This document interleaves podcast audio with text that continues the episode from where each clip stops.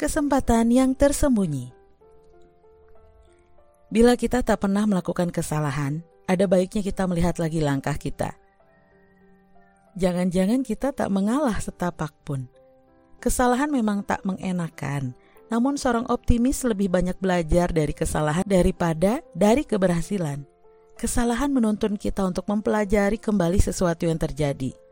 Bukan cuma itu, kesalahan memimpin kita untuk mengambil tindakan yang lebih baik.